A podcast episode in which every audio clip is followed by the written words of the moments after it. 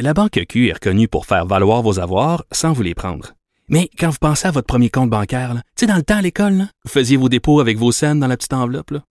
C'était bien beau. Mais avec le temps, à ce compte-là vous a coûté des milliers de dollars en frais puis vous ne faites pas une cent d'intérêt. Avec la Banque Q, vous obtenez des intérêts élevés et aucun frais sur vos services bancaires courants. Autrement dit, ça fait pas mal plus de cents dans votre enveloppe, ça. Banque Q. Faites valoir vos avoirs. Visitez banqueq.ca pour en savoir plus. Le commentaire de Félix Seguin, un journaliste d'enquête pas comme les autres.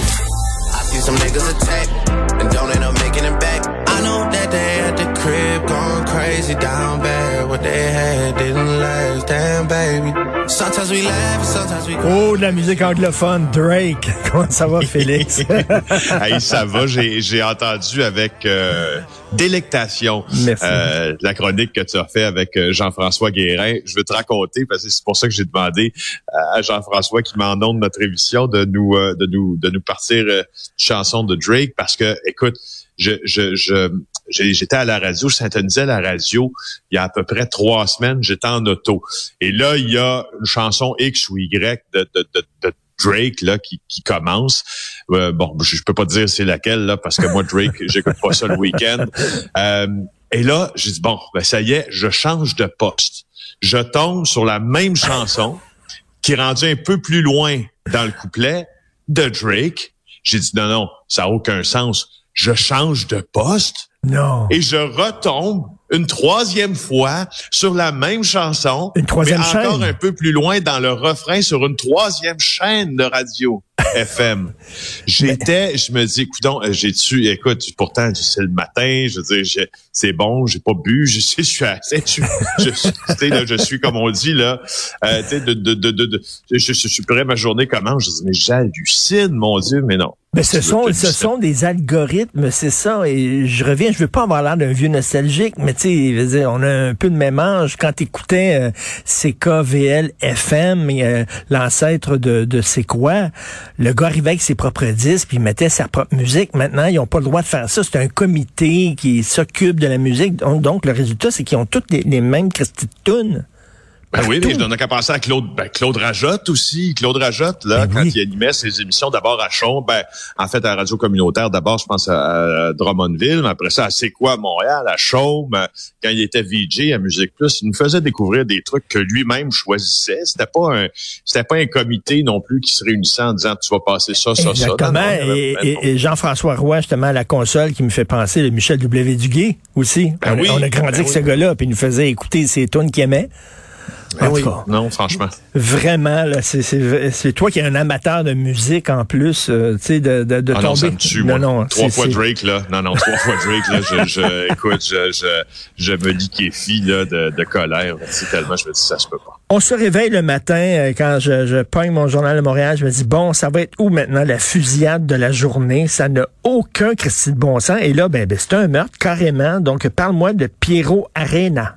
Oui, Piero Arena et non Pietro Arena. Piero Arena c'est intéressant. On va parler beaucoup là de ce qui se passe à l'intérieur de la mafia en parlant de Monsieur Arena qui a été abattu dans le garage de l'immeuble à condo où il réside près des rues Jean-Talon et Viau dans le quartier Saint-Léonard.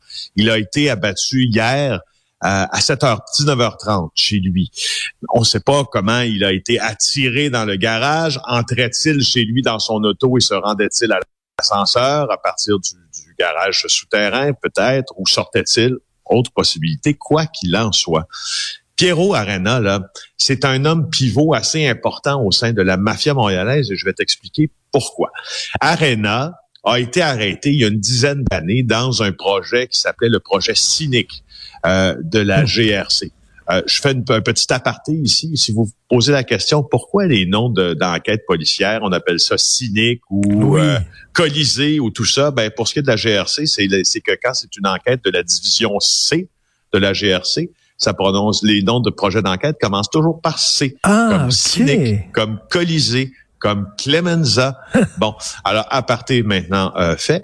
comme Calvette aussi. Alors, bon, Monsieur Arena est arrêté dans ce projet cynique alors qu'il négociait une importation de drogue pour un client québécois qui était en fait un agent civil d'infiltration. Donc, c'était un criminel et qui travaillait pour la police. Donc, Arena a été piégé à ce moment-là et envoyé en prison. Il était libéré d'office depuis 2016. Mais même avant le projet cynique, il a été condamné aux États-Unis pour semblable matière où il a purgé une peine de prison aussi dans l'État de New York, si ma mémoire est fidèle.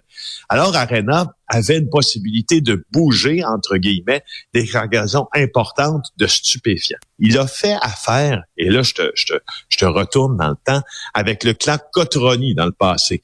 Le clan Cotroni, là, c'est le clan Calabrais qui contrôlait la mafia à Montréal dans les 50, 60, 70, avant que le Calabrais Violi se fasse assassiner puis par les Rizzuto, puis que les Rizzuto siciliens prennent le pouvoir. Mais il a aussi, Arena, transigé avec des proches du clan Rizzuto.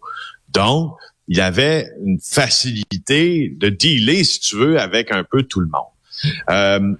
Pour te dire à quel point il dealait avec tout le monde, le garçon d'honneur au mariage de Piero Arena, c'était Joe Di. Joe Di associé pendant un certain moment au clan Rizzuto. Ben oui. Alors, moi, je sais pas si tu te poses la même question, mais moi, je me la pose, puis on se la pose tous. Là, les observateurs du milieu, les policiers, puis les membres du milieu des pègres montréalaises aussi. Quand un individu comme ça qui est capable... qui a les bons contacts, puis qui a le bon réseau, puis qui a les bonnes routes pour faire transiger de la drogue du Sud, donc peut-être de la Colombie, peut-être du Mexique, peut-être du Honduras, etc., vers Montréal, ça sert à quoi de le tuer? Parce qu'au fond, il fait faire de l'argent. Hein? Il fait faire de l'argent à ses partenaires criminels. D'ailleurs, je fais une parenthèse. Hein, le 22 juillet dernier, il y a eu une fusillade en plein jour au café Sorrento, on s'en souvient, à Saint-Léonard. Et ça a l'air que c'était lui qui était visé. Donc, il savait que sa tête était mise à prix, là. Oui, et à ce moment-là, des informations ont déjà commencé à circuler lors de l'attentat du café Sorrento, qui est à 600 mètres de chez lui d'ailleurs, sur le fait que M. Arena avait contracté une dette.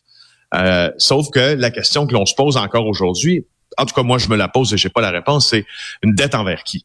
Parce que, tu sais, il y a les personnes comme ça, je pense à Tony Calocia, qu'on appelait Tony Coloc, qui a été tué dans Rivière-des-Prairies il y a quelques années là à Montréal, était un individu qui possédait, par exemple, une partie du fameux livre de la mafia où sont consacrés les prêts, les paris sportifs, etc. Donc, en le tuant, les personnes qui ont commandité son meurtre ont repris, si tu veux, ses affaires. Donc, ça devenait, il y avait un intérêt, une contrepartie à tuer quelqu'un, c'était de reprendre ses affaires. Oui. Est-ce que c'est le cas de Piero Arena? Est-ce que on l'a assassiné pour reprendre? C'est-tu la mafia qui l'a tué? C'est-tu les gangs de rue? Ben, c'est ça. On sait, mais écoute, est-ce que c'est les gangs de rue qui ont commis le crime? Est-ce que c'est possible? Est-ce que c'est des gens qui sont associés aux gangs de rue qui ont commis le crime? C'est très possible. Est-ce que ce sont eux qui ont commandité le crime? Je pense pas. C'est ça qui est bizarre, parce qu'écoute, toi, t'es une encyclopédie vivante de la mafia, du crime organisé, tu connais ça, et même les gens comme toi, vous êtes un peu mêlés là, en disant, bon, on sait plus ce qui se passe, on sait plus qui en veut à qui commandite quoi, là. Je parlais, c'est ça, à Maria Morani, qui suit ça de très près, puis elle a aucune idée de ce qui se passe dans la rue. On est comme perdu, moi, j'ai tendance dans le cas précis de Piero Arena là, à compartimenter assez ces affaires-là. Parce que je me dis, est-ce que ça peut être une commandite qui vient de l'intérieur même des clans mafieux? Ça peut être aussi une commandite de l'extérieur de Montréal. Est-ce que Arena a eu maille à partir avec son fournisseur, en gros, de drogue à l'extérieur? Est-ce qu'une transaction qui a mal tourné? Est-ce qu'un fournisseur n'a pas été payé? Et c'est l'œuvre de factions criminelles qui viennent de l'extérieur de Montréal, voire des cartels colombiens, voire des cartels mexicains. On peut pas l'exclure présentement. Ça arrive pas souvent quand même que des Montréalais se font tuer à Montréal par des gens de l'extérieur. Mais ce que et c'est pour ça que je te dis que j'ai tendance à compartimenter les choses dans le cas de Piero Arena, c'est que ce n'est pas, en tout cas, manifestement, un assassinat qui porte la signature impulsive gratuite et désordonnée du crime organisé lié aux gangs de rue. Aux gangs de rue, c'est ça. Et le fait qu'il avait été visé en juillet au café Sorrento aussi, ça semble, on dirait que c'est un règlement interne à la mafia italienne elle-même. Donc, on va se reparler demain, puis il va y avoir une autre fusillade quelque part d'autre. Malheureusement. Probablement, mon Richard. Malheureusement. Salut, bonne journée, Félix. Salut, merci. Ouais.